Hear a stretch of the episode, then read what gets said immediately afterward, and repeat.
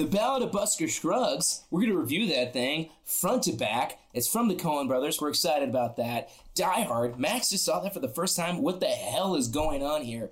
Creed 2 and other movies coming this week. We're going to discuss that as well. And on top of that, we're going to go over the movie news of the day and maybe finish it off with some of our favorite Christmas movies. This is Cinemaxtic.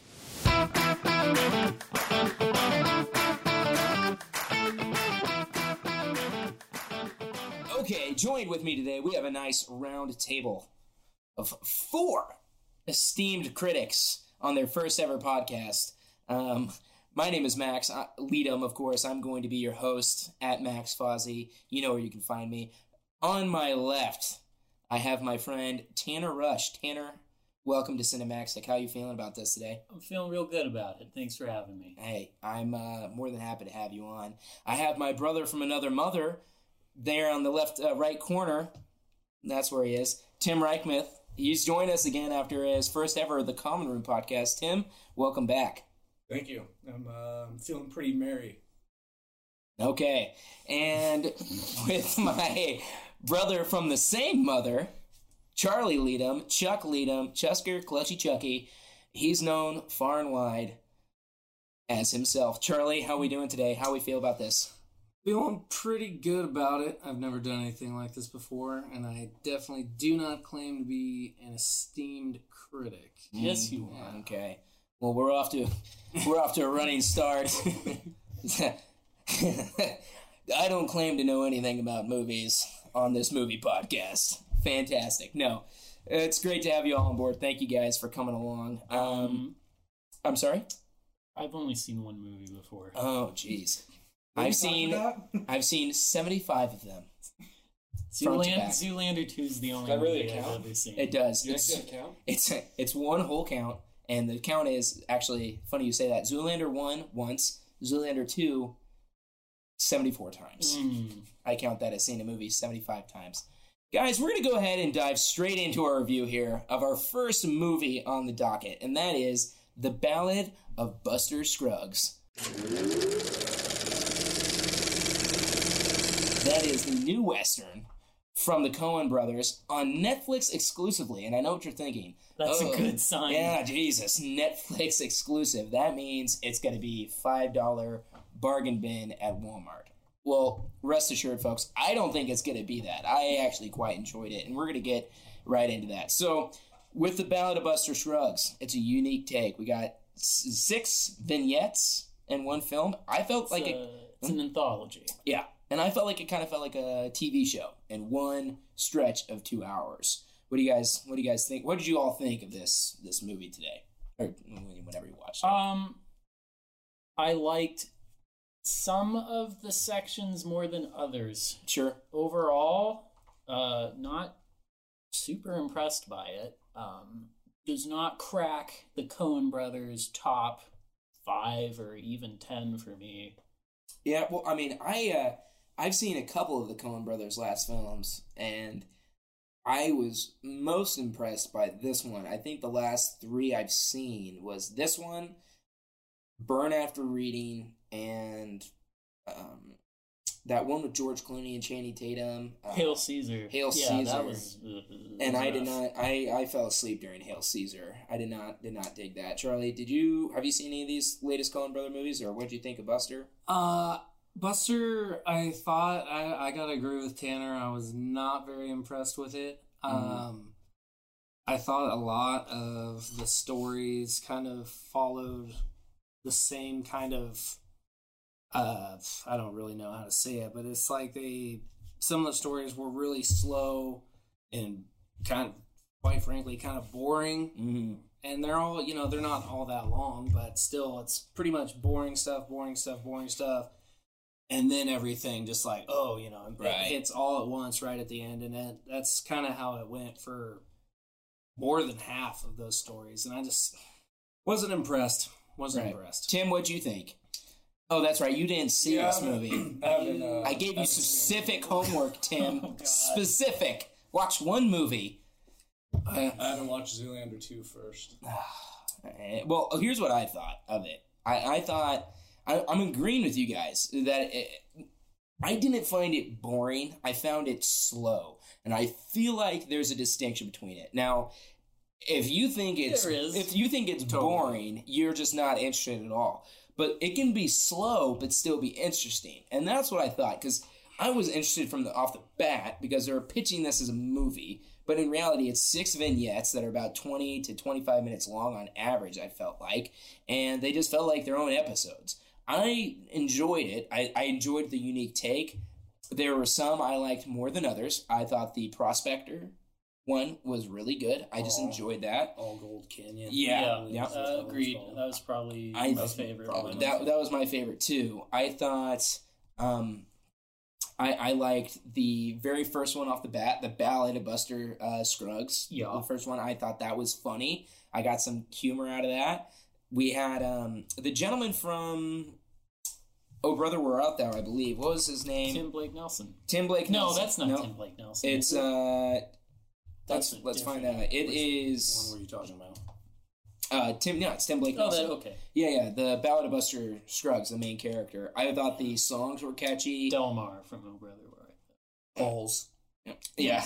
I thought you was a toad. Yep. Uh, yes, yes, that's Tim's dad's favorite movie of all time. Great. It's a good it's movie. it's a classic. It's it's his it's such his favorite that I know what Tim's dad's favorite movie of all time is. That's how much he loves. I was this actually movie. listening to a man of constant sorrow before coming over. Uh, here. I'm a man, man of constant sorrow. That one? Yeah, Yes. that's the one. Is that the Sorry, I one? missed that. Can you sing it one more time? No, we won't go back on that. I thought George Clooney actually sang that song. No, No. unfortunately not. Anyways, Tim Blake Nelson sings in this. This is his actual singing voice. Um, That is him singing "Man of Constant Sorrow." oh, is that really? I think so. Wow. Okay. Well, he's actually a really great singer. So, anyways, I thought the Ballad of Buster Scruggs was the actual that story was really really good.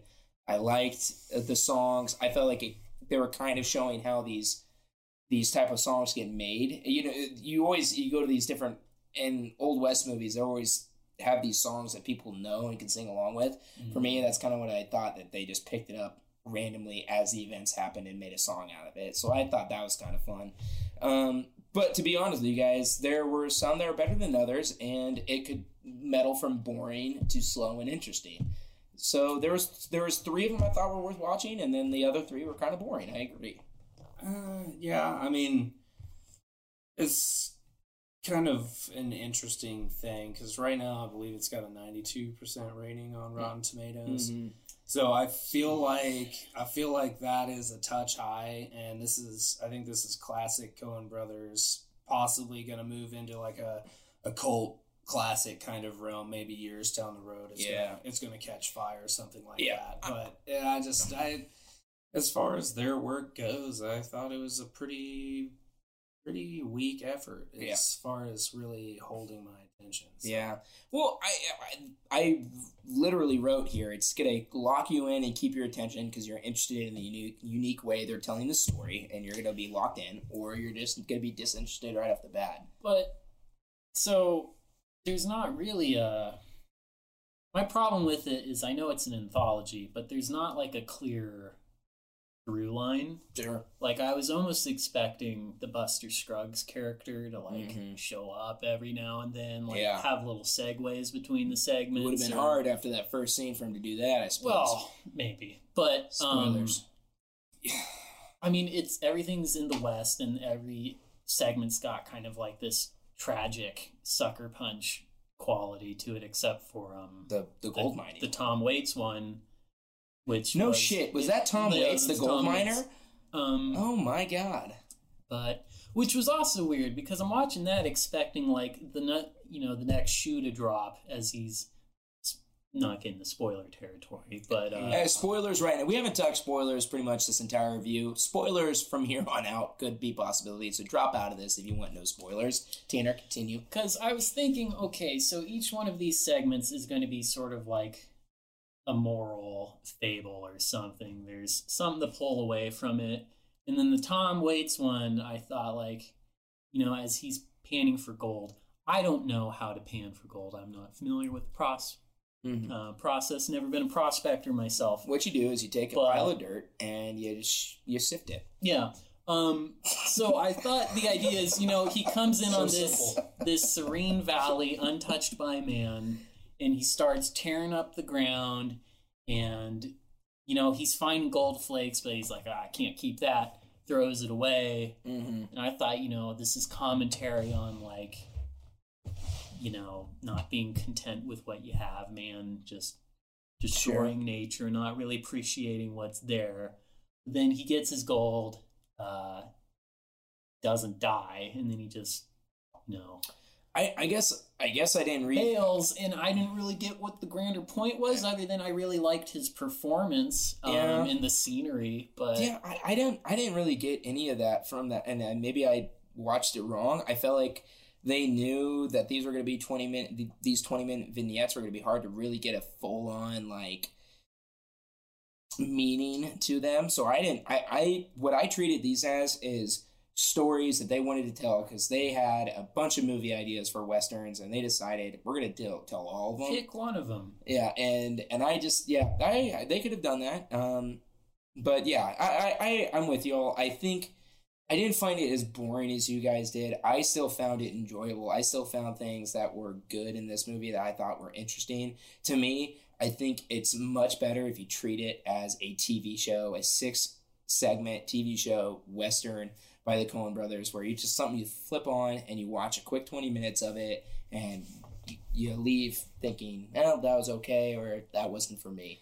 I feel it watches much better with if you watch it like that. Yeah, and you don't get that feel from the watching the trailer that that is how it's going to be. They, Yeah. I actually had to. You have to read the overview to understand that you're actually getting ready to watch an anthology rather than a straight movie where all these characters are going to be, you know, present. Yeah. But I thought the most interesting thing about that whole movie was the fact that um, Harry Melling Dudley Oh Harry Potter. yeah, Yeah, yeah. Dudley was in there.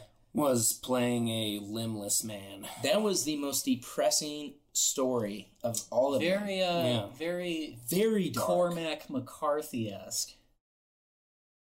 Of course. Absolutely. Very. Uh, legendary American author Oh. who wrote the original novels of No Country for Old Damn Men it, Tanner. and. The Road, another Coen Brothers. How dare you Old Men. bring an author into Uh, this? You knew we weren't going to know it. Also, The Crossing, uh, very feel good family Yeah. fun novel.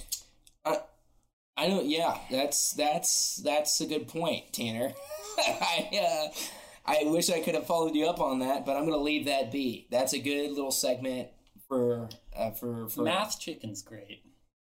math. ch- Oh yeah, that was The, great. the calculating. That was great. That was incredibly dark. Pecking Pythagorean. when Yeah. he's just like, I am going to decide to try and train this chicken to do this math, and in the meantime, I'm throwing this limbless boy over a river. Okay, so I edge, thought over a over some, that's incredible strength. He heaves them over a river, over a bridge, into a river, which you don't see. like a sack of potatoes. You And, don't. Um, I actually had to when it because you know at the end of each segment it cuts back to this book and you see like it's supposed to be the last page or two of these stories. I had to pause on that and try to read all the text just to, like okay, so he did throw him into the river, Oh yeah, yeah, that um, was. I mean, which Yeah. I thought. It, the setup was that the river, the water would be too high. He was he would try to cross it, and like the wagon would be tipping over, and he'd have a choice like, do I save yeah. Dudley or Math Chicken, and then he saves Math Chicken. But it's like in the movie, he's just Yeah. like, you know what? While I'm here, might as well murder this man. yeah. no, I It's the old west. I was super confused. I think it was the last. It might have been the last. Is it the Reaper story? Like they all are on a carriage ride with the guy who can't stop. I took that as they were riding into the afterlife. Is what I took that as. I could be wrong, but there was still That was weird because it's ambiguous because there's a dead guy. and Yeah. they're carrying the dead guy, so that doesn't make any sense. But then, and then I thought, oh, okay, well, one of them is wanted, and they're freaked out, or maybe all of them are wounded and they're freaked out because he just said, "Oh, this is how I, Yeah, this is how we operate," and then he actually does the thing that he's talking about. You know, so it's that was one of the more weird. weird. I love that one though. That was one of my more the best ones. Um, that's a pretty good one. I thought all six of them Yeah. crammed in that, and the story taking place strictly inside that carriage. I thought that was really awesome. And then the the shot of the the carriage uh, driver, it just whipping his whip back and forth, and you don't see his face, and it kind of has this Reaper esque undertones to me. So I, I just thought that was really unique. I like that a lot. I like the the horror and western mashup. That's something you don't see a whole Oh, lot. that'd be interesting. I always like seeing that kind of Yeah. gestured towards. Sure. Um, always happy to see Brendan Gleeson in something. Yeah. It makes you know Brendan Gleeson's great, Eye Mm. Moody, and and don't and make no mistake here as Rudy well Tooty Fruity. is yeah that I feel like they that's the one they uh they uh That's what they called him in his younger days. definitely launched this thing or alongside the Red Dead hype. I feel like they had to know that was coming because I felt like watching westerns more and more as I played Red Dead, and I was happy to see this. So, guys, let's go ahead and wrap up our discussion on the Ballad of Buster Scruggs, a film by the Coen Brothers. I rather enjoyed this. I thought sometimes it was dark for dark's sake, but there were some redeeming ones. The one that kept me watching was the gold miner. I thought when I thought he got shot and killed, I said, "You've got to be joking. All of these are going to be dark." And they redeemed that, and I was happy with that. So I'm going to give this. A, I'm going to give this a seven out of ten because I enjoyed it. I enjoyed the unique premise. I enjoyed the, most of the stories. About half of them, I should say, actually. But in the end, I, I feel like it's a seven out of ten. It's worth a watch. Um, Tanner. Um, as a Coen Brothers movie, it disappoints me. As a Netflix movie, it could have been worse. It's true. Say like a six out of ten, five and a half to six out of ten. You guys see a Prince for Christmas, a Netflix special? no. Don't. It's awful. So you've seen it? Yes. Yeah, I gotta say, as a Coen Brothers film, I was disappointed. And as a Netflix original, I think it's they really hit a home run with this one. but overall, overall, struck gold, baby. overall, I would I would probably give it a six out of ten. I think it's still worth a watch because Yeah. it is interest. I mean, there are interesting stories and. Yeah. It makes you think and it makes you feel weird things. Sure. It makes you go pr- into some dark places. And Sure. it's, you know, anything that's going to make you think things like that is probably worth watching in my opinion. Yeah, there's So, there's some artistic stylings to it, and again, I thought it was one of the better Coen movies that have come out recently. I I liked it more than most of their recent efforts. So, with that, guys, we have our review of the Ballad of Buster Scruggs, and we're gonna move into our other topics for the day. And I want to let you all know we're going to try and do reviews often here. Some of them might be in a different short form. Some of them will start off with the podcast here if I feel strongly enough about them. But right now, we're moving on to something else. And something I feel like most people here won't be able to believe or grasp. And that is, for the first time ever, two days ago, I saw the greatest, well, not the, mm, arguably the greatest, one of the greatest action movies of all time. And that is the movie Do you really think you have a chance against us, Mr. Cowboy? Yippee-ki-yay, motherfucker. Die Hard, featuring the one, the only, um, uh, Let him get it. Bruce Willis. yeah. I was about to call him John McClane. Uh, the one, the only Bruce Willis. Guys, I kind of wanted to just talk about Die Hard for a little bit. Get our what we thought of it, how we all feel about this movie. Maybe talk about our favorite one-liners. But off the bat, I loved this movie. I loved it. I thought, how have I waited so long to see this? It was so unique for its time. I just recently saw the heavily inspired by Die Hard movie Skyscraper with Dwayne Johnson, and let me tell you, Die Hard is it's just much better. I don't feel like you need me to tell you that, but it is it's a better movie. The idea that he is just an everyday cop stuck in the middle of a absolute disaster that he has to try and shake his way through this building to save the day. I absolutely loved that. I loved all the actual real challenges that would face someone in an event like this an elevator not working, um, going through the, the vents, trying to find your way around a building you don't know. It all seemed very real, very realistic, uh, very uh, something that could definitely happen. And I, I got an immense enjoyment out of seeing how he worked his way through that building. So, Die Hard, our thoughts. What have, what have you always thought of Die Hard, uh, Tanner or Chuck? What, who wants to take that? Um, so I've only actually seen Live Free or Die Hard What? Tanner! with uh, Justin Long Oh my dear God. and Timothy Olyphant. I believe that is sorry, sorry, considered widely the worst And Die Kevin Hard of all James. time. Kevin James is in that? I think so. He's the guy in the Paul basement. Blart? No, uh, You think Paul Blart is in no. a Die Hard Give me a movie? second. The guy who It's a directed prequel to Paul Blart Clerks Mall and um, Is that what it was? It's a prequel. Hardened by his time with John McClane, not Kevin James. Paul Blart becomes Paul Blart. He's Kevin Smith. Kevin Smith? He's a basement. How do you mix Kevin Smith up with They have Kevin the same James? first name. I don't know. That's the only thing. You just listen to Rounder men with brown hair. Oh, there you go. Oh, there you go. All right. You listen to that. I guess I'm Kevin now. you just know that movie is not very good Oh, at Lord. all. Die Hard is a classic. Well, Charlie, yeah, talk about your Die Hard. Oh yeah, stuff. Die, Die Hard is uh, is an amazing movie, and I've loved it forever. And it's a, it's a an absolute shock that you have not seen Die Hard. Both of you, actually, but especially Max, because I know me and Dad have watched that movie like multiple, multiple times. Oh, I know. So I don't know how you ever missed it. I'm pretty sure we watched it Christmas morning Oh, last you year. absolutely have. And possibly the last two years. so Oh. I don't know how you missed out on that exactly. I don't know how I did either. But it's interesting. There's uh, apparently there's more people than I thought that had never seen Die Hard because my roommate had never seen Die Hard. I made him watch it finally uh, the other night. and He loved it. It's just a great movie. It's a great movie. It's a great action movie, and you think, you know, classic uh, late late '80s action films probably gonna be a little campy, a little cheesy. And uh, it is at, at parts, but uh, I mean, it holds up, holds up seen really, really well. You haven't seen Die Hard? I haven't seen it. You haven't seen Die Hard? Oh, little uh, little office clip there. Um, Yeah, it's ridiculous. It's a it's a fantastic movie. Yeah. Of course, you know where the iconic line comes from, where Bruce Willis shouts "Hi ho, Silver!" away, and then um, throws Snape out the window. Right? Yeah, that's the one. He's going.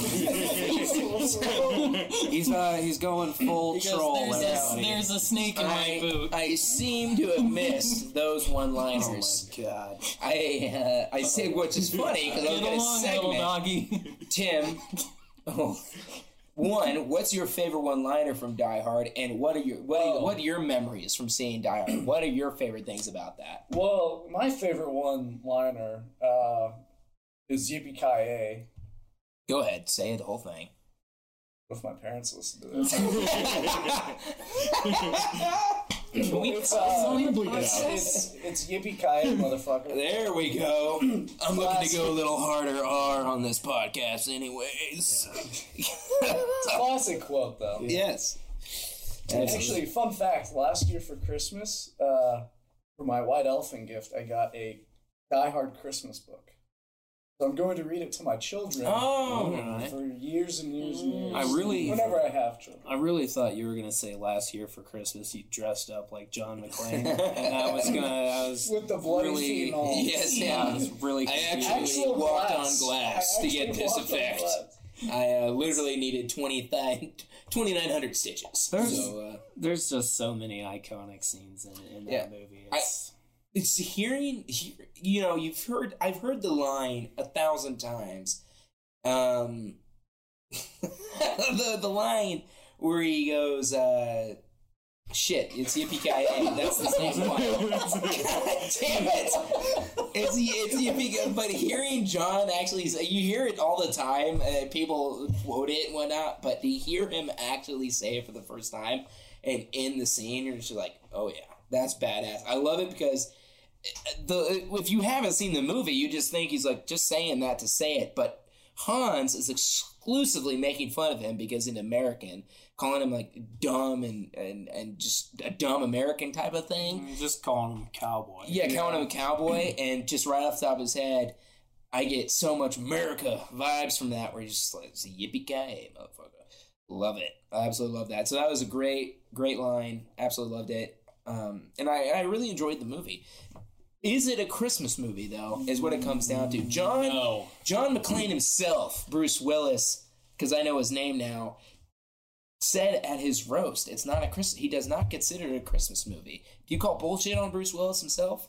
No, it's everybody knows it's not a Christmas movie. It's just a joke because the movie takes place during Christmas, and it's funny to say it's a Christmas movie. I don't think anybody seriously thinks Die Hard is a Christmas. There's no Santa Claus. There's nothing there. You see a tree and It's some gifts. It's not about Christmas. No, it's not about Christmas. It takes place during. Is Harry Potter a Christmas movie? No, No. It gives you Christmas vibes. Like Die Hard That's gives you that. Sure, it gives you Christmas vibes because there's trees and presents around, Mm-hmm. but that doesn't mean it's a Christmas movie. It's it's just a stupid joke. Yeah. Just let people have the joke. I've always well, I've always thought it was a joke too, but some people seem to take it seriously. Like websites actually list it in their top ten. I'm just Yeah, like, well, some people Because think it's everything's better with bacon, and that's not true. yeah, it's just it's a funny. I would thing. like to I would like to challenge you on that claim.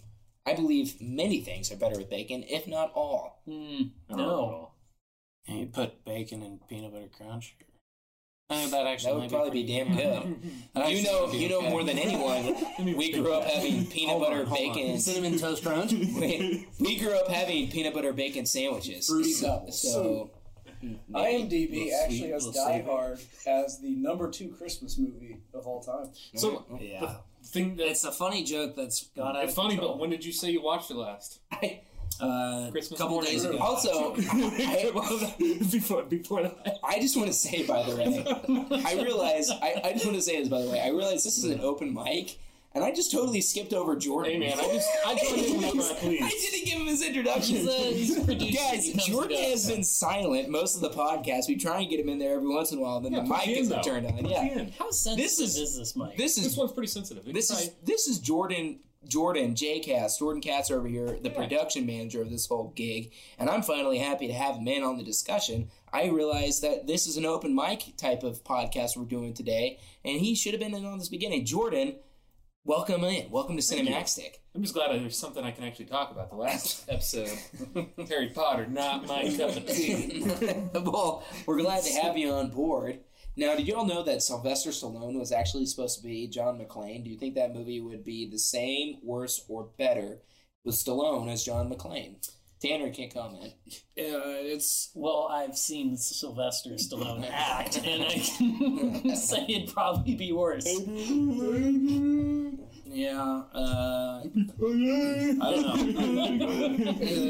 it's it's kind of hard to really say whether or not it would be the same or better or worse, honestly. But just because Bruce Willis is John McClane, and that's just how it's always been. It's hard to picture anyone else in that role. it's So always it's, it's always it's like when people said like, you know, Will Smith or something was going to be Neo or something like that. Had a ch- you know, he auditioned for it or something. It's like, oh, well, would it be better or worse? It's like, well, he's a probably a better actor. Yeah, I mean, it could have been better, but Keanu Reeves brings a he's weird, infamous now. a weird uh, silent uh, Yeah. acting style to Yeah. the screen. So it's it's hard to say. I, Yeah, I'm thinking I'm back. If I if I had to guess, I, I would say Die Hard would probably be worse though.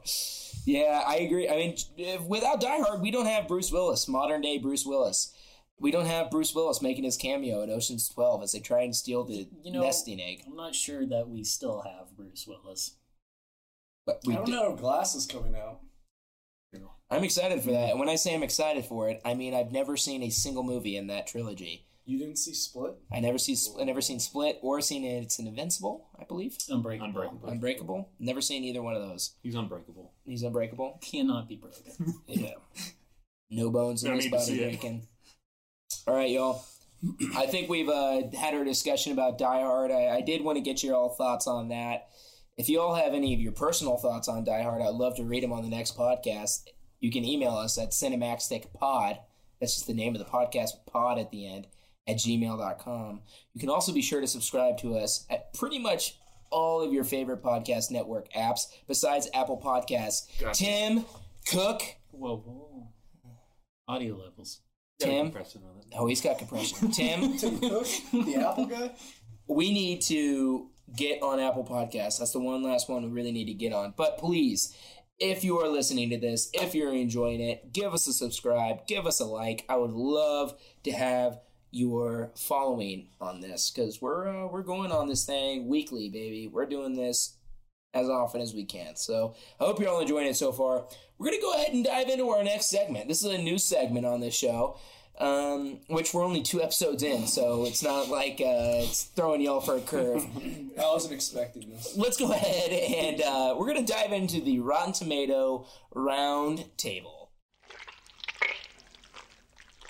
What we're going to do in this segment is just discuss the movies coming out this week and uh, give our thoughts on it. Right off the bat, we have Ralph Breaks the Internet. Did we all see Ralph 1? Did we all see Ralph, Wreck-It Ralph? Did we all see that movie? Yeah. yeah Oh yeah. I'm, I'm really looking forward to. You haven't seen it? Are you serious? Uh, did you see any of these movies that we're supposed to talk about today? Uh, I saw Die Hard. oh Jesus Christ! Ralph breaks the internet. I'm actually excited for it. I thought a lot of the trailers looked really, really cute. They looked funny. I'm excited to see them. My concern is based off of the premise alone. It seems a little like the Emoji Movie. Mm, Never saw no. Well, the one thing about the Emoji Movie is that it's the Emoji Movie, Sure, this is yes, this is definitely which is right off the bat going to put you in a hole of unclimbable proportions. Uh, but but my worry is that there's going to be too many like references and stuff to current internet like meme culture. oh, they're absolutely going to which is going to date the hell out of this movie within like a month. Well, I I'm not entirely sure. I'm sure there's going to be some. Oh, and you mean I gotcha. I, I was going to say they probably are on top of that meme, the latest memes and whatnot, to make sure that they don't have old It's memes in their movie. enough. All It's going to be taken enough. We'll leave that up to the Reddit board. All boards. I need is a surprise Pikachu. So that would be nice. That's gonna last. I love the Mario or the Bowser uh, thing. Uh, You actually, I don't know why I'm talking about this because you haven't seen the movie. Bowser makes a cameo in Wreck-It Ralph one. Charlie, did you like Spoiler Wreck-It. Ralph? I loved it. Yeah. I thought it was thought really it was good. a great movie. I thought it was really, They really had good. some nice um References. nice well just little touches to like video game stuff that make it feel a little authentic. Like when he's in the bar, there's like that space marine kind of StarCraft looking Yeah, character. that was a Space Marine actually confirmed. Yeah, he's just kind of like zoned out and walking at the wall, but like still doing his walking cycle. Yeah, but yeah. it's kind of gamey. Like you run up to a wall, and you know the animation still Yeah. does its thing. Yeah, Physics be damned. yeah, that was Uh, awesome. little touches like that. Yeah, and that's what I'm hoping. I'm hoping to see more of that. I, I know there's going to be a lot of internet culture stuff in that. I would love to keep with the game theme, which is Wreck It Ralph. Wreck It Ralph himself, the character, is an imitation of Donkey Kong, and he is a video game character. I would love to keep seeing video game characters pop up in this. I think that's the whole world they they. The one thing I was bummed about with the breaks the Ralph breaks the internet is that they're going straight to internet when there's so much gaming culture and icons and and different things that you can look into in that universe. And I feel like they're already saying, "Well, no more of the games, but we're going to go over to the internet." I, I hope there's still a lot of that Do you game think culture. he In it. runs into the Neopets? We can only hope. Like the original internet games. That would be cool if there was like a RuneScape reference. There's not going to be a RuneScape reference. There might be. no- maybe, be. maybe. Well, let's go ahead and uh, do a round table here. And when I say round table, we're going to say see it or don't see it. Wreck It Ralph breaks the internet. See it for me, Charlie, Oh yeah, hundred percent. Tanner, I'll see it. Tim.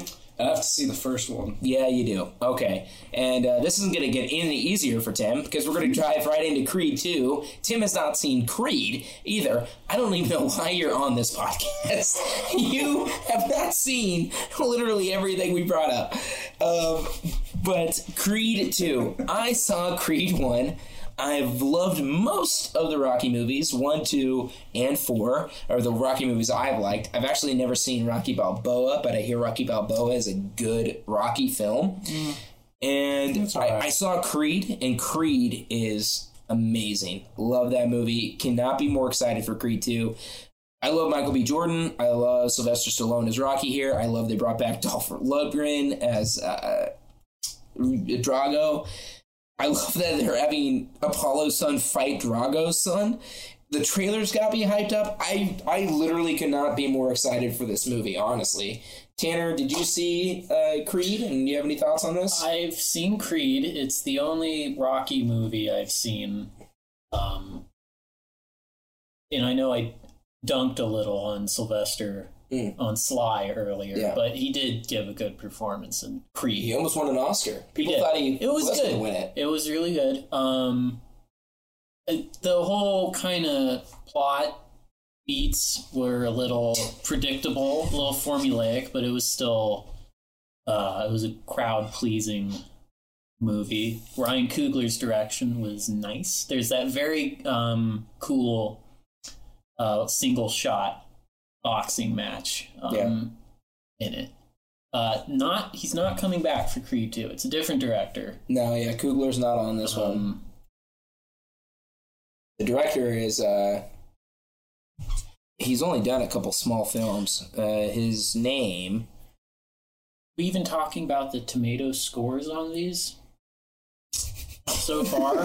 his name is directed by Steven Caple Jr. We forgot to mention the scores. Ralph Breaks the Internet is sitting at 90% fresh. That's a pretty and that's certified fresh. So that's certifiably. that's a hundred percent go see it. Creed two sitting at seventy nine percent on Rotten Tomatoes.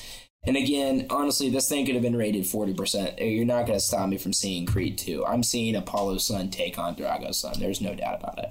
Yeah, they're. I hope they kiss. Yeah, I feel like this movie, Creed 2, is gonna be kind of like a victory lap. This is what it's feeling like with the mm-hmm. whole bringing back Drago and all that. It's. Yeah, I mean, I don't, I don't think there's gonna be anything groundbreaking in this Fan, movie. fan fan service. I Yeah, can. it's it's gonna be a big fan service. thing. Yeah, they knocked they knocked it out of the park with the first Creed, and now it's like okay, Creed it's, two. it's time to it's time to do a victory lap and show everybody Well, what they want to see. When I saw the premise of Creed 2, I said, "Oh, that's very Rocky franchise of you," because it's just very the Rocky movies past Rocky One are superhero movies, and if you disagree, you're wrong. They're superhero movies at that point. They're beating the ever living shit out of each other and not blacking out or anything like that. I believe Dolph Lundgren and all 250 pounds of muscle of him just pound Sylvester Stallone's face for about 95. Well, that sounds weird. About 90, about a, Oh, that's pretty accurate. if that's what happens, and Sylvester Stallone's just like, "Come on, hey, give me more," and then they keep fighting. But I love Rocky Four, so that's the reason I'm excited about this movie. Um, it's about how many times you can get hit. And keep moving forward. That's that's always been his style. Get hit as many times. Can you get hit in the face so many times that he just you tire him out? Yeah. That's how he that's how he operates. I'll never forget the line. It's like he's made of steel. All right, Robin Hood. What movie is that? uh, That's Creed Four. He says he's he says he's hidden steel because Rocky because is uh, that the one yeah. with um Dolph Lundgren, Drago. Dolphin? Yes, but that's that's the one where that's the one where uh, Drago has state of the art equipment and steroids, and Rocky's out there lifting goats and chopping firewood, training in God knows where. I believe in Siberia, and decides that's where he needs to train because he can't. He's a we gotta go back. We can't do this the real way. Can't do this in a gym. And they have to go out into the mountains and chop wood to get strong enough. Anyways, the montage is as badass as it's ever been. He brings the whole family along. They're all in the, the Alps. And, uh, anyways, Who do you who do you think would win in a fight between Rocky and Daredevil's dad? oh, uh, Rocky, because I simply don't know who Daredevil's dad is. Do you not watch You know? Daredevil? on I do, but it was Isn't like in in season one. three? I saw him in season one and in glimpses in season three. Oh no, yeah, I know you're talking. That man can take a hit. You can take a hit. Oh, that's what it was, yeah. But Rocky. Rocky. Moving on. We're going to talk about Robin Hood. 14% Rotten Tomato ratings. I, Shocking. I talked with Tanner about this. Of course, it's a Robin Hood mo- movie. So, right off the bat, I think that knocks it 75% just by all critics. They just said Robin Hood. We got shit on this one. I, but I was excited because I love Taron Egerton. I love him in Kingsman. I was super excited about this movie, thinking maybe this is the one. This is the Robin Hood movie. Kevin Costner's got nothing on Taron Egerton, and it turns out he's got quite a lot on him because apparently this movie isn't just bad; it's god awful, guys. Fourteen percent rotten. I'm not surprised. I mean, did you see the trailers, man? I saw the trailers. I was there. It looked. They looked like there was plenty of It's like- stunts, plenty of action. It's like a young adult novel take on Robin Hood. I didn't get vibes like It's that. It's like the Hunger it, but- Games take on Robin Hood. Mm-hmm. Why are they dressed like not Robin Hood times? I don't- What's with the weird fantasy clothes? I was hoping finally someone would un- would usurp Disney's Robin Hood with Usurp. the Fox usurp. usurp. Uh, damn it, Tanner! First you gotta drop some authors, and then you gotta correct my language, and I'm okay with it. I'm just trying to Usurp, you. usurp, usurp it out. Disney's Disney's Fox and Bear Robin Hood movie, which I thought st- starred Baloo from the Jungle Book for the longest time. It took me till I, I was like 24. Well, To- to realize that that's for that different characters. Uh, Disney reused animation for Yeah. that Blue. As a young kid, I noticed that. Right? I was like, "Damn, that, that noticed it? bear looks like Baloo." And that, I yes, because I legitimately thought they just made Baloo his own cartoon actor, and he just went over to Robin Hood, and they didn't mind. He just crossed the platforms. Pretty sure Robin Hood came first. Either way, Yeah. Mm. Uh, they definitely reused reused a lot of animation early on, though. That's definitely true. Gotcha. And Tim, do you have any thoughts on Robin Hood? You've been awfully quiet over there. Well, if you uh, if you go see this movie, they'll be robbing your money. Hey, Get out right now. I want you to leave. That's good stuff. Um, uh, see it or not see it? not not see it. No. I think uh, I'll wait till Ever. Redbox. I think it's a rental. Uh, our ratings are don't see it, rent it. Don't see it, rent it, see it. I'm going to say rent it. I think it's a fun rental. If you have nothing to do, it looks like it could be a fun rental. Mm, this is like a wait ten years until it's on Netflix situation. I think. Yeah, I think is, 10 years is being generous. this- This is probably going to be on Netflix by the end of the year. I don't think I I'll be think paying Netflix to watch it. this movie.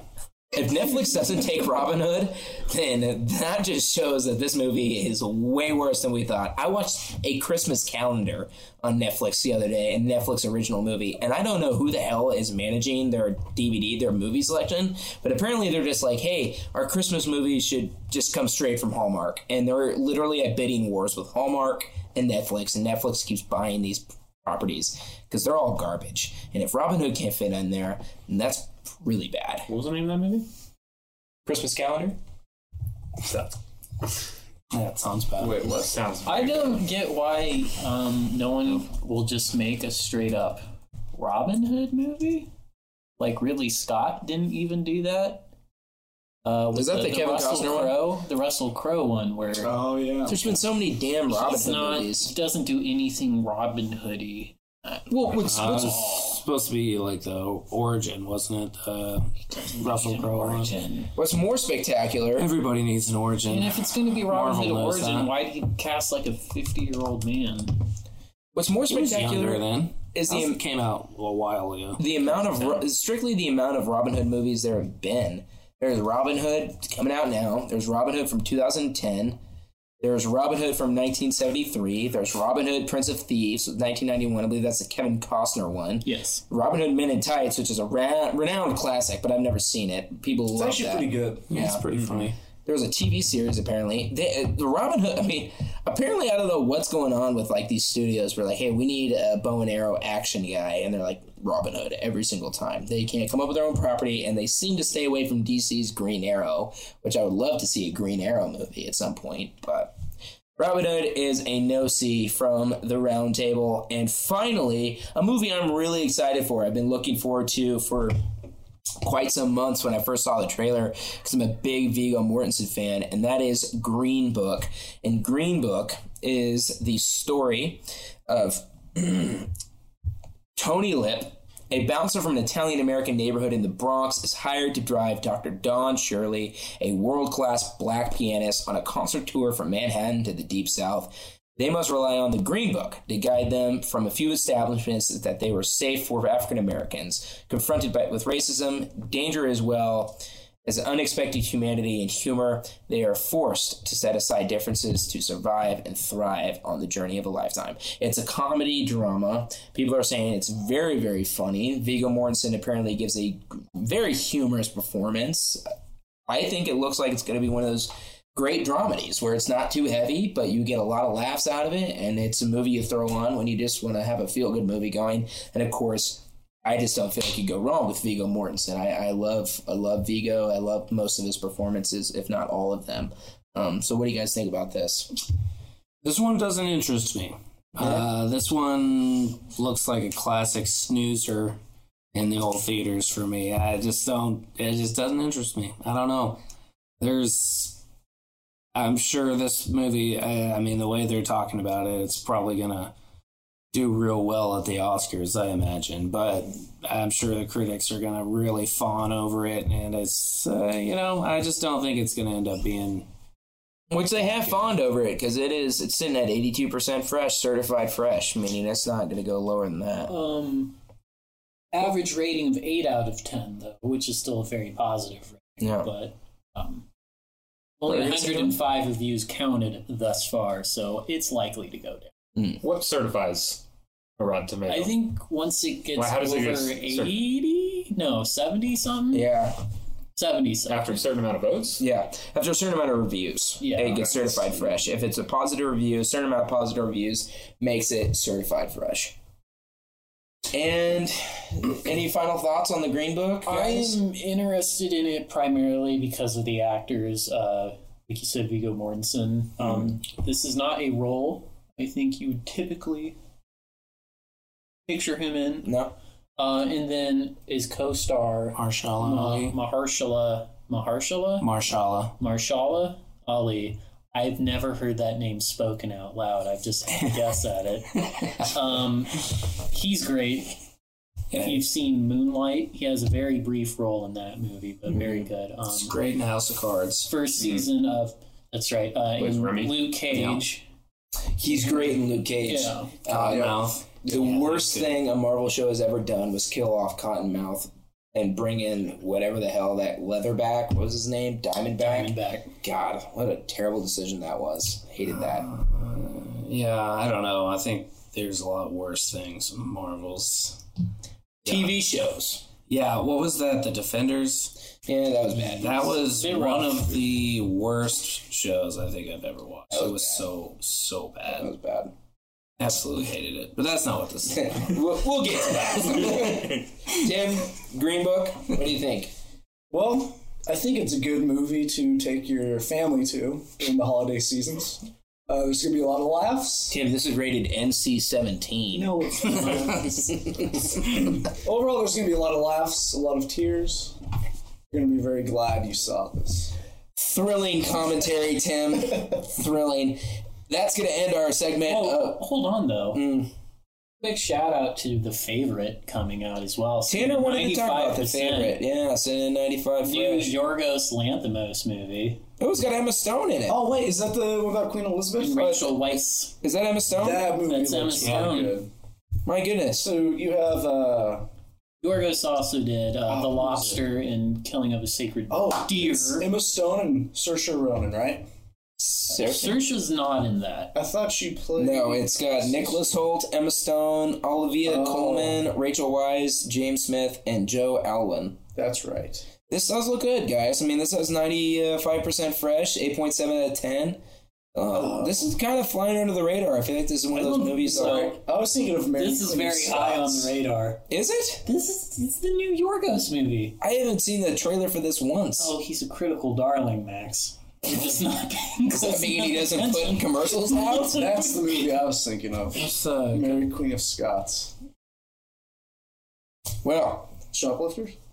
oh, anyways, the favorite 95% fresh. Tanner thinks that's a certified must see. I'll give it a shot. I'll, I'll go see it. Uh, Charlie, do you think this movie sounds good? Favorite with Emma Stone? Uh, yeah, I saw a trailer for it. I thought it looked uh, incredibly uh, weird. Gave me some pretty uncomfortable vibes. Get, getting uh, from that trailer there. I mean, I'm sure, I'm sure it'll be worth watching. It Seems looks like kind of funny, but I also have this feeling like all the funny stuff is in the trailer. Yeah, yeah, yeah. It's, it's gonna be. It's Wait. probably gonna be good. The favorite's supposed to be funny? I think it's like a kind of a dark comedy, maybe Interesting. dry, very dry. It Humor. is a genre. It just does say a drama, but I do remember seeing it. It seemed like there's a couple of funny, Interesting. funny lines in it. A lot of most movies have something that they try and make funny in it. Okay, well, interesting. Well, uh, we'll definitely keep an eye on that here at Cinemaxic. kind of try that every mm. now and then. Yeah. They'll throw in a little joke on occasion Yeah, Oh. on occasion. Oh. because they're very heavy. different diff- different episode different episode anyways guys that's gonna end the rotten tomato roundtable where we're gonna go over every single rotten tomato movie that we're excited to see go over the percentages and tell you if you should see it we have a go see it for Wreck It Ralph. We have a go see it for Creed 2. We have a rent it and don't see it for Robin Hood. And uh, looks like we're saying go see the favorite. So be sure to check out that, look at the trailer, and follow us here at Cinemaxic. We'll update you guys on the favorite and everything going into Oscar season here. And that is going to end the segment of our very first ever Rotten Tomato Roundtable. Break pan out, and uh, we're gonna dive now into the movie news, which is we're gonna round out with the Lego Movie trailer. Just quick reaction on that, and don't have to go too far into it. What we're excited about the Lego Movie, and then we're gonna just talk our favorite. We're gonna do quick favorite Christmas movies, and why to, to end it, and then we'll call it a call it an episode. You boys, good for that? Yes. All right. Okay. now we're going to dive into the movie news. A trailer that popped up today, I was really excited about. The Lego movie to the second part. It's a clever name.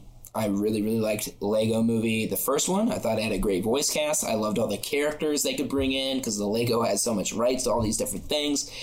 I thought it was super fun. The second movie, I was I'm a little nervous. I was a little nervous for before this trailer. I just didn't know if they were going to be able to strike gold twice because I think to me, I thought the Lego movie made perfect sense, but to a lot of people when that first came out, it was a dumb idea. They felt like it's a toy that's getting a movie. Now, I was really excited about it. I thought it made perfect sense, and it turned out to be a great movie. I loved all the the things they threw in there from the human world, how a glue cap was very sacred in their world. A band aid is very sacred. And we all know when we played with Legos, all those things can be found in our Lego bucket. All these gross things as kids that we didn't mean to end up in the Lego bucket ended up there. So I loved that. So I was excited about the movie trailer. Watched it today, thought it was humorous. I think the animation is gorgeous as always. You can see the little scars and scratches that a Lego character would have. I loved all the animation behind it with the, the movements of the Lego characters. It just it's perfect. The humor was great, super super cute. The story looks like it's going to be going in a different direction with a kind of a wasteland to a space story. I'm just overall excited to see these characters in different positions. What do you guys think? Yes. There we go. I'm not as excited for it. Uh, I think it's just going to be kind of a little bit of the same thing from the first one. Yeah. Um, Yeah. Yeah. yeah. It'll be one of those that I'll, I'll have to see and then make judgment after it. I'll definitely see it because the first one was um, surprisingly good. Um, so Yeah, I mean, I probably won't see it in theaters, but I'll probably be renting it or something like that whenever it comes available. Did you see the first Lego movie? Uh, I've only seen parts of the first one. I haven't actually sat down and watched it. Like all the way through? It's, Yeah, it's pretty dang good. I. I really Lego like it. Batman. No, and I haven't seen Lego Ninjago and whatever. There's a uh, bunch of Lego. So movies here's here, here's what I'll say. best Batman movie since Batman Begins. I am going to come unglued right now. I swear to God, you are testing me. You are testing me with that nonsense. My God, I'm sorry about that, folks. You can mute him for the rest of the. We're, we're just going to take out everything he's ever said. this is what I'll say about the Lego movies. I really liked Lego One. I thought Lego Batman was super boring. I did not like that movie at all. And I thought Lego Ninjago was fun, but it had some funny elements to it. But again, I did not find it very interesting. I thought Ninjago was. I think Lego was getting a little high on their own supply there, and saying, "Hey, Lego movie's great." Hey, that Batman Lego character in the movie was very popular. Let's make a Batman Lego movie. That's great. All right, now let's make a Ninjago movie. And everyone around the world who weren't like 12 and younger gave a collective Tim Allen Scooby Doo, maybe. It's definitely where you're just like, I don't, I, I don't know what Ninjago is, and I have no interest in this. So what I did is I saw it anyways because I got it. I had Movie Pass at the time, and I could just see whatever movie I wanted to. R.I.P. Baby. They tried to drag me back in. They sent me an email saying we're gonna do. Uh, uh, we we took away unlimited movies, but we're gonna test it again. All unlimited movies if you sign up right now. And I was one of their biggest offenders, but it came to the point where I was like, nah, Yeah, yeah. nah, I'm not hopping on this train again. Decline, and uh, didn't get on that. I'm going to do the AMC Cold Pass. I think that's actually a legitimately good deal. Yeah. But um, yeah, I didn't like Ninjago either. But I think just a straight up Lego movie franchise, uh, the the title Lego movie itself is something to look forward to. I think the voice cast is always great. I, I I'm excited to see it. So I will uh, be on the lookout for that. And again, you can keep listening here on Cinemaxic. We'll definitely be covering that as it as uh, things develop and as it comes into theaters. To round out the podcast today, I wanted to get a little festive. We have Thanksgiving this week.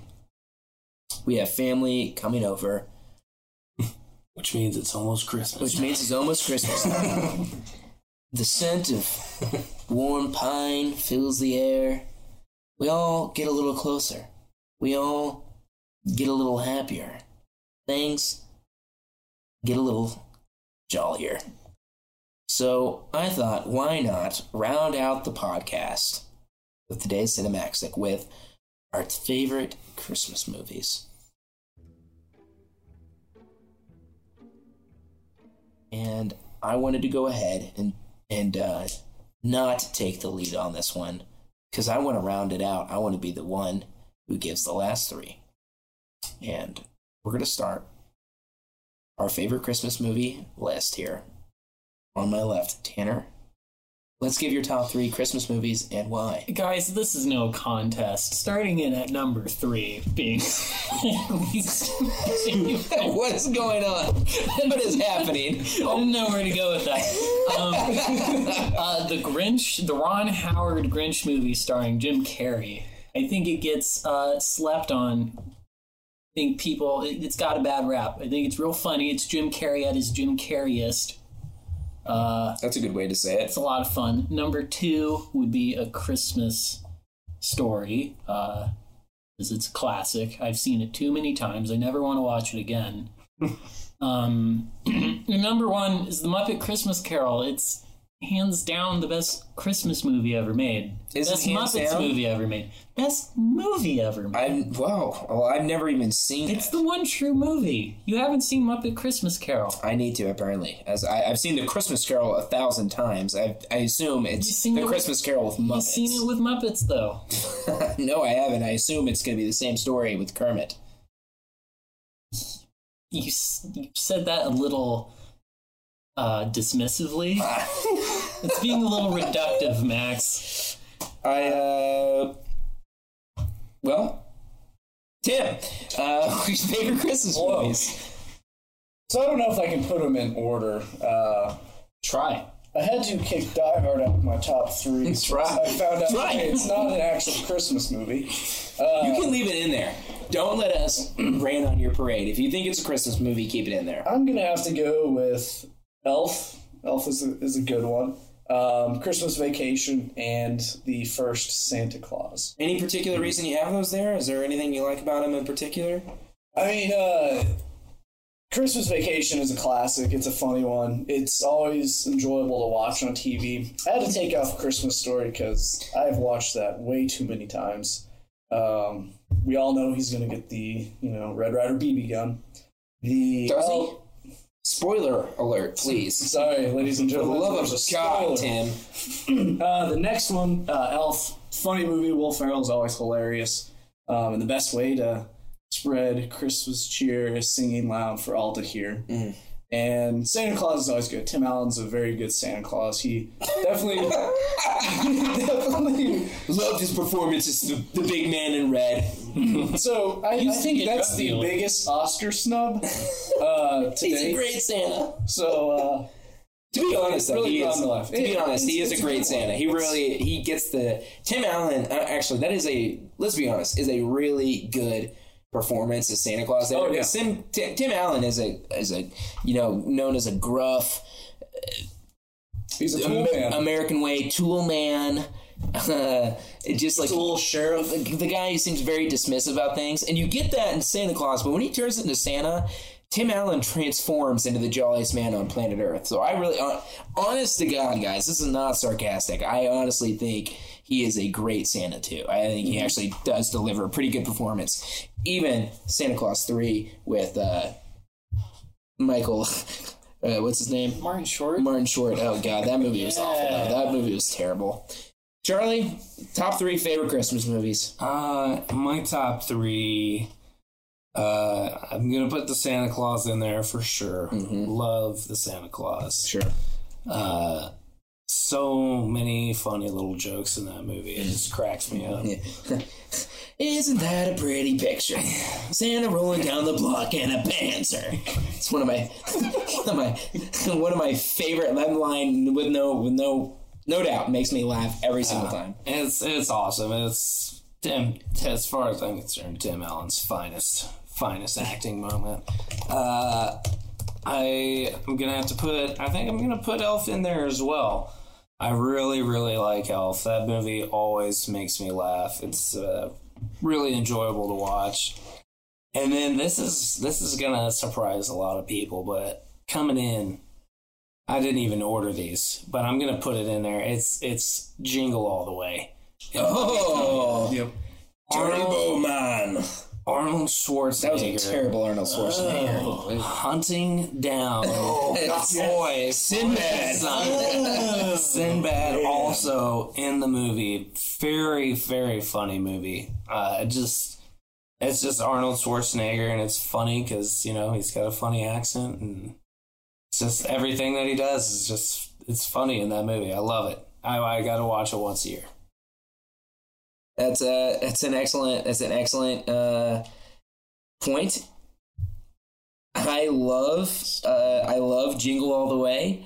Um, that I have not seen that movie in ages. I haven't seen that since I was on VHS. It holds up well. I But- watched it last year. But if there's if there's if there's one thing that that should put butts in seats and to get people in front of a TV this Christmas, it's the fact it's the idea of mailman Sinbad fighting everyday dad Arnold Schwarzenegger in superhero costumes for a toy.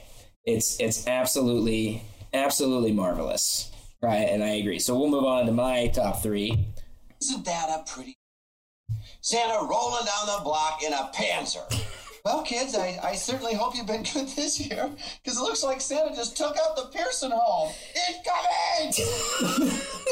I love that line so much. God, that's great. Um, I, I'd like to say something. Are, are you gonna ask Jordan his top three? Yeah, we can. Jordan, you want to top? top Jordan doesn't It's seem going to be pretty much the same as everyone else's. okay. Elf. Elf. Yeah, Elf for sure. Okay. So good. Um, and then Christmas Vacation. Okay.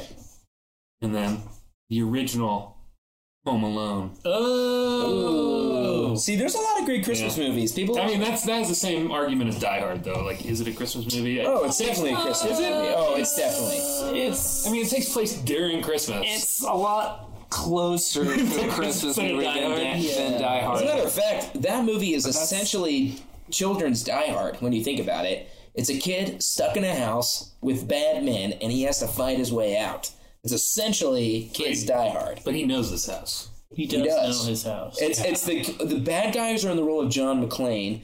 Actually, the bad guys in, in Die Hard don't really know the building either. But anyways, we're gonna move on. My great list, Gordon. My top three. Elf. I love that movie. Well, for all it's just an instant classic. There haven't been Christmas movies that have come out recently that have been filed away an instant classic. It's a forgotten genre. Elf is the last one I can think of that actually really put itself in that conversation of an instant classic Christmas movie. So I, Dude, what about the Christmas calendar? Are you saying instant classic Christmas movies are forgotten genre or Christmas movies? just Christmas movie in general. I mean, general. there's plenty of shitty Christmas movies They- that come out. But- but- but- Every year. But those shitty Christmas movies are not given the attention and care like Elf was. Elf was a carefully formulated story, like an actual movie. Right. Now Hallmark is just like, hey, what's a what's a terrible love story we can tell that's gonna be a happy ending? Which sure, I mean people enjoy that, and I'm not gonna hate on that. You can love your happy ending all the time movies, which a Christmas movie should have a happy ending. But I'm just saying they all are very formulaic. Whereas Elf, I feel like is the last movie that actually tried to be good and be a Christmas movie, and that's what I really enjoy about it, and that's why I love Elf, and it's it's instant classic. It's just a unique story. Is all. Yeah, no, a Christmas story I have to keep in there. I know we've all seen it a thousand times, but I love it. There's so many moments in that that are nostalgic that make me laugh. I love that movie and always will. So it's got to stay in my top three. It's it's an it's a staple watch for me and my family during Christmas time. And number one, not just one of the funniest movies I've ever seen, not one of the funniest Christmas movie I've ever seen, but one of the funniest movies, bar none, that I've ever seen, and that is Christmas Vacation. It's without a doubt one of the funniest movies I've ever seen. It is the best of the vacation movies. It is Chevy Chase's best movie. It's Randy Quaid's best movie. It's it's so much humor all colliding in one film, and I honestly cannot think of a single joke that does not work in that entire movie. Not one, not one does not get a little bit of a laugh out of you. There's not a point in that movie where they try to be funny and you just do not find it funny. To me, uh, not one moment in there where, where it's comedy movies today. There's parts that they try to be funny and you just don't laugh. This is a perfect comedy movie. Every single time they try, it's funny, and I feel like there's actually some pretty dang good family family storytelling going on there. Anyone who grew up with a big family that came over during the holidays can relate to this movie, and there's some pretty dang good storytelling and what makes to me what makes Christmas such a great time of year. So that rounds out my top three, guys. I think this has been an excellent podcast. I could not be happier to have all three of you, all four of you, on this podcast today. Jordan, Thanks, guys. For Glad to be here. for Jordan. I mean, since- You got so used to me being so I'm quiet. so you've been so quiet. I keep forgetting your ear, man. But I'm so happy to have everyone on this podcast today. I think we killed it. We crushed it. Tanner, thank you so much for being on the podcast today. This is one of many visits coming. Oh well, We shoot it in your apartment. house, uh, my home. We're at your. we, we decided to knock on your door and ask if you wanted to come out and do this with us today. So I was, I'm happy you came out and did this, man. oh, anytime. Anytime. I don't out do of his room. came out of his room. He's listened to us record three podcasts now, I, or two. So I'm, I'm glad to have him Just, on board. just the one. Oh yeah, you weren't here for the first one. Tim, thanks again for being on this. I know you didn't have much to talk about, but uh, again, I, I love having you on, buddy. So one of many to come. Just have to do my homework next time. Yeah, well, we, we gotta we gotta come up with some topics you can relate to. I think Parent teacher Yeah. conferences are coming which up. would uh, yeah, we're gonna grade you on this. Uh, Charlie, my brother, thank you so much for being on. I hope this is the first of many, many, many of your stops on the Cinemaxtic podcast. Did you have a good time? Oh yeah, I loved it. I was excited to do it. Been excited uh, ever since you told me that I could come on. So I'm glad I got to participate. I love it. Awesome. And are we missing anyone? I don't think so. We can go ahead and move on. Close it out. Jordan, thanks so much, man, for being and I mean, one being the production manager of this whole thing, but also offering your commentary today. We'll be sure to get you more incorporated on these open mic uh, podcasts. But Jordan, thanks for coming on as well, buddy. Thanks for having me. You got it, man. Guys, that's it for Cinemaxtic episode two. Again, subscribe on almost all of your favorite podcast apps. Tell your friends who love movies who want to hear some just some schmoes around a table talk about some movies. This is what this podcast is for. We have a good time. We talk about movies, and uh, we just break down anything you might want to hear. So, again, reach out to us at cinemaxticpod at gmail.com if you have a topic or a movie you specifically want us to talk about. I would love to do that. Um, and you can also follow us on Twitter now, Cinemaxtic on Twitter. You can follow us. You can uh, tweet at us if you have some suggestions as well. You don't have to just email. And just be on the lookout, guys. This is episode two. Episode three coming next week. And Force Vision podcast, episode one, is coming this week as well, if not tonight. So I look forward to talking about Star Wars with y'all as well. Be sure to keep a lookout for that on our podcast network. Guys, you all have a happy, happy Thanksgiving, happy time with your family as we kick off the Christmas season. And thanks again for listening. We're going to cut it out right now. This is your host, Max Leadham, saying goodbye one final time.